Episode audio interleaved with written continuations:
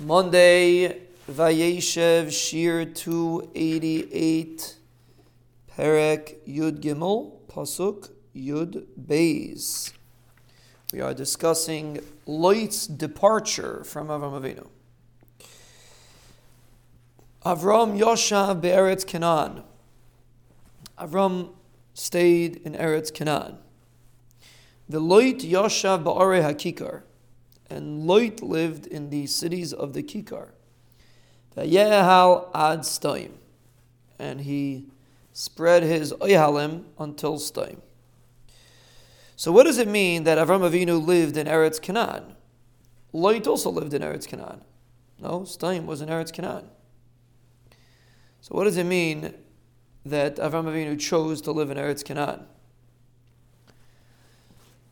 So the Sipuna really asked the Shaila, and he says, even though Sdom was also inside the Canaani, but at that time they weren't Canaanim, that Avram Avinu chose to live in the part that, that Eretz Canaan was, because they weren't as bad as the people of Sdom, and therefore he stayed away from Sdom.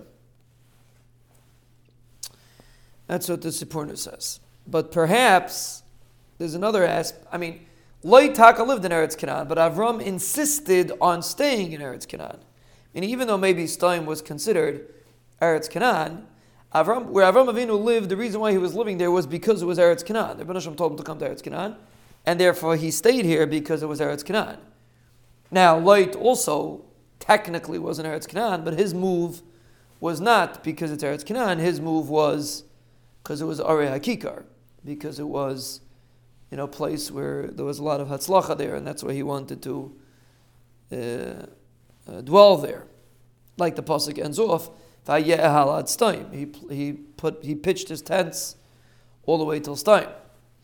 So perhaps the pasuk is describing the difference of Avram's Tachlas and Lot's Tachlas. Avram was focused on living in Eretz Canaan. The B'nishlam sent him there to be able to be Eilan of Ha'adis Hashem, and Lot It went to Arei HaKikar, to uh, and that was an advancement in his in a physical aspect, and that was the break between Avram and Sdom. What the purpose of living in Eretz Canaan was, from Avram's perspective, was because B'nishlam wanted him to live there, and from Lot's perspective, it was because it was a lush area to live in that had physical hatzlachas in it.